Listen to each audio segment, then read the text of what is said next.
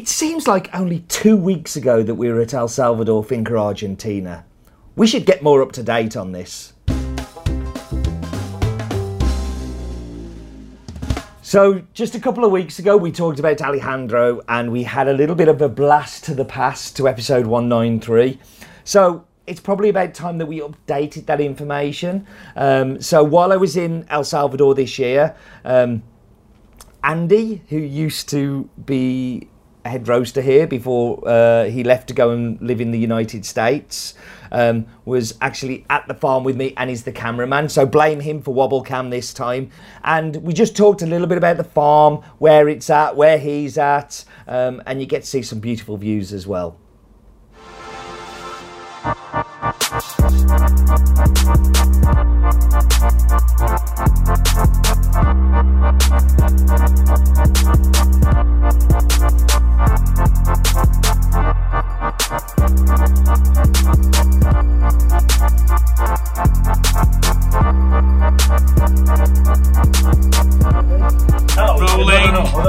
On, don't roll yet. You click ding when we're ready to go, and then when we finish, you ding it again. Okay. That's your job, Bobby. Thanks. There we go. It's already, it's already l- rolling. We're listening to all this garbage you're coming out with. Oh yeah. All right. Take two. Hello, everybody, and welcome to In My Mug. This week we're on Finca Argentina, joined by a familiar face to viewers, Mr. Alejandro Martinez. Hey. Hey, Ali. Hey, how are you? I'm How's good. everybody? I'm sure they're fine. This is in the future, so it doesn't matter. Okay. Yeah. Um, so we're here on Finca Argentina. Um, for those who don't know you and don't know the farm, first of all, tell us a little bit about yourself, who you are, where you're from, your background, and then tell us a little bit. Sure. So I'm Alejandro. Um, I grew up all over. In Ecuador, Costa Rica. Finally landed here in 07. I spent some time in the U.S. as well, uh, working in uh, financial services. And then uh, when I landed here in 08, my dad had inherited Finca Argentina basically from my grandfather, who bought it in 1974, I believe and um, he wasn't sure what to do with it. So I came around, looked, you know, at the farm, uh, and then uh, met Steve. Started getting involved in coffee, and things have progressed since then. So we sell the coffee to Steve. He loves it. I hope you guys love it too. And we've been doing this now for a while, right? For Yeah. like close to ten years. And uh. So the farm's broken down into different tablons. Right. Uh, tell us about the different tablons and the varietals on those tablons. So a little bit more about the farm is a average of 1250 meters above sea level. So we have some tablones that are higher than that and some that are lower. And uh, so we basically have San Jorge, Fincona 2, and Fincona 1 on this side of the farm. And then on this side of the farm we have Huachicolin, Piletas, and Los Mango sets over there. Cameraman, And- if you just go down there, you can see the Gashipalim uh, it, looks, you don't see any coffee trees. They, they did massive pruning, and there's a lot of wind today. Uh, we've lost a lot of foliage. And right here is what you believe that you can see we replanted this one, and it's looking really nice. It's got some Kenya trees. So you've got bloom as well, so the flower Yeah. points into the cherry. And then in the background is uh, Los Mangoes. And then uh, we also have a small piece called Four Manzanas that was replanted last year. So the farm in total is about 35 hectares, of which we have replanted and we're still in replanting mode. Um, as you can see, this area down here looks really awful, and we're trying to uh, probably next year we're gonna put in brand new trees and try, try to get it up to up to uh, standards. So what varietals do you have on the? 'Cause you have quite a few different ones, don't you? So yeah, when we started, we only had bourbon and some Catimor, and uh, right now we have Apis and Jorge. We have some yellow Pacamara and red Pacamara that we got from. through- Well, the yellow Pacamara we got from our friends uh, in Nicaragua, uh, the Nourishes, Yep. through Steve.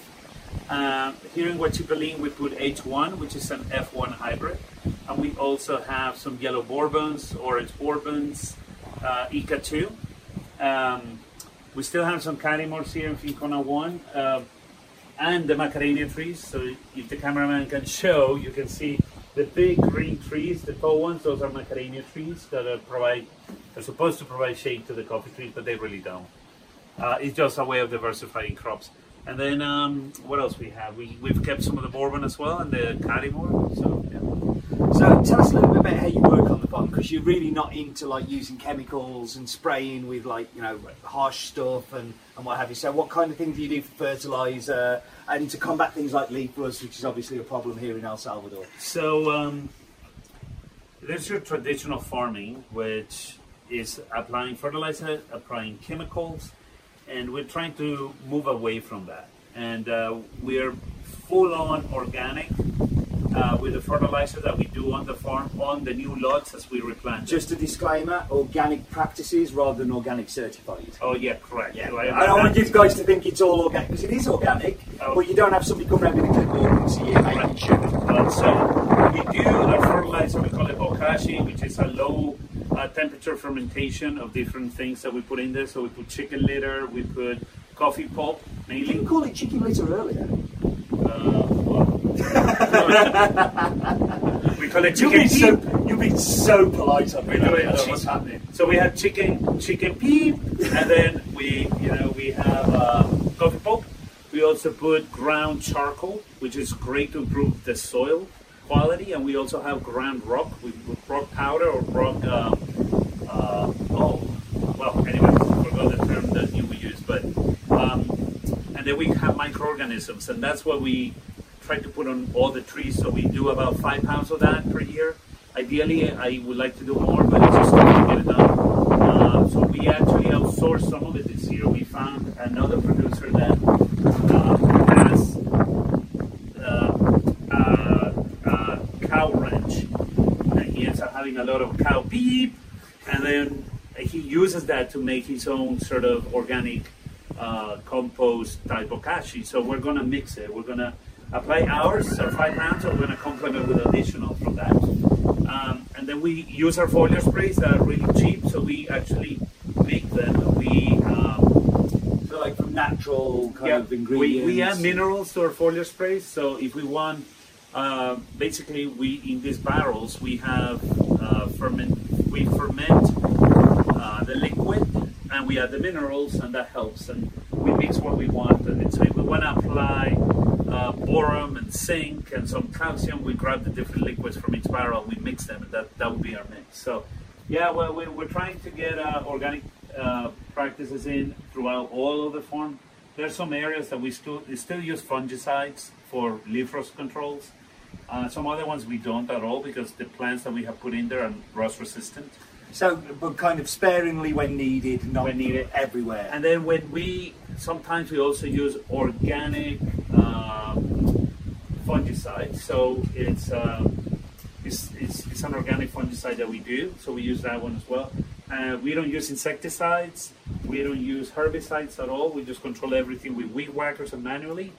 And we think that it helps improve the quality of the coffee. So that that's that's why we like it, and also because I don't want I'm very conscious about the environment. I, I you know, I, I feel we need to do our best to keep the land as good as we found it, if not to improve it actually through the long run. So, yeah.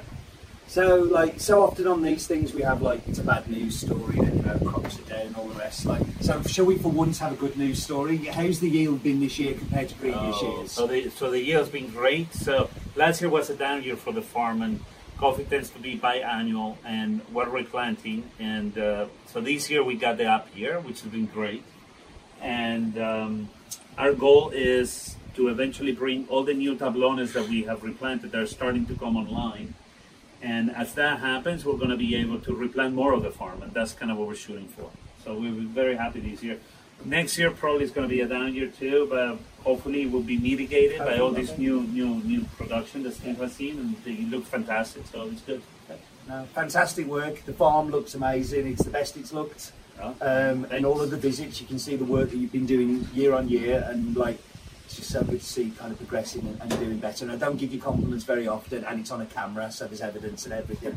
uh, but no, really excited. Uh, we cupped the coffees yesterday at the mill. Really happy with what's going to be coming your way. So you're going to be cupping it. So um, we may as well go back to England, UK, so we can taste it and talk about the coffee there. Bobby, do you want to give it a ring? that That's it? a cut. That was awful.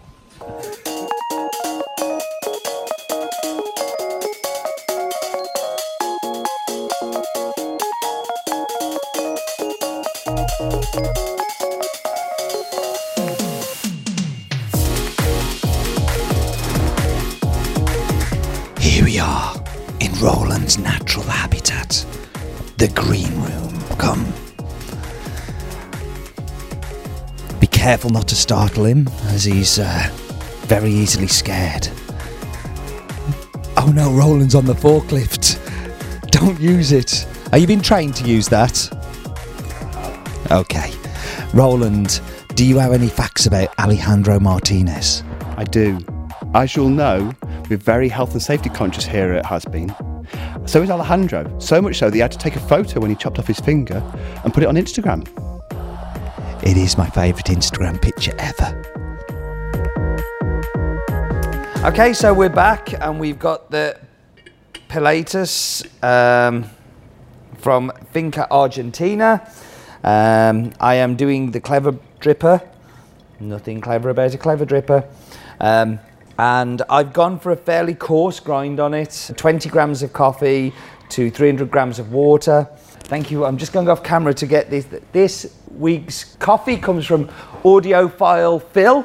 Um, sorry, I'm very badly prepared this week. Um, thank you, Phil, for your picture. Much appreciated. Please do keep them coming in on the hashtag has bean, um, and your picture can be on, and you can tell all of your friends how successful you are and how life has come to the perfect conclusion. Ah! Oh, it's chipped, but I'm still going to use it. So this is my 49th parallel mug. 49th parallel are a roastery in uh, Canada.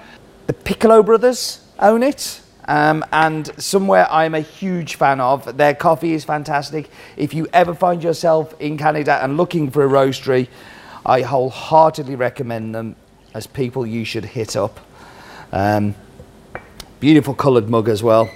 So, into the coffee. So the first thing that hits you with this coffee is like it's really raisiny. It's got that dried fruit edge to it, which is just fantastic. It's incredibly clean.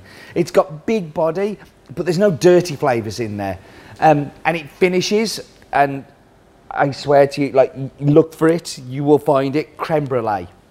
It has a creaminess, but it has that brain sugar kind of toastiness to it. It's super sweet, and with those raisins in there, it's amazing. Um, thank you for joining me. I am always grateful of your company. You're welcome anytime. But until next time, do remember life is too short for bad coffee.